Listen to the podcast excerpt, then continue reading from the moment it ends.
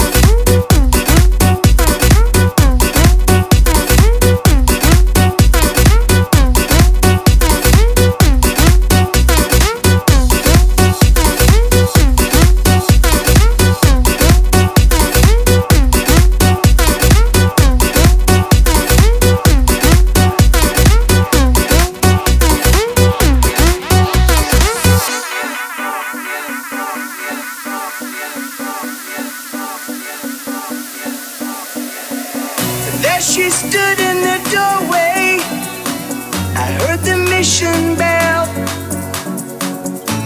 And I was thinking to myself, this could be heaven, this could be hell.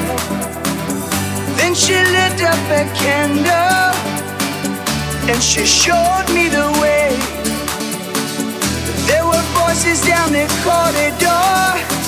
I thought I heard them say, Welcome to the hotel.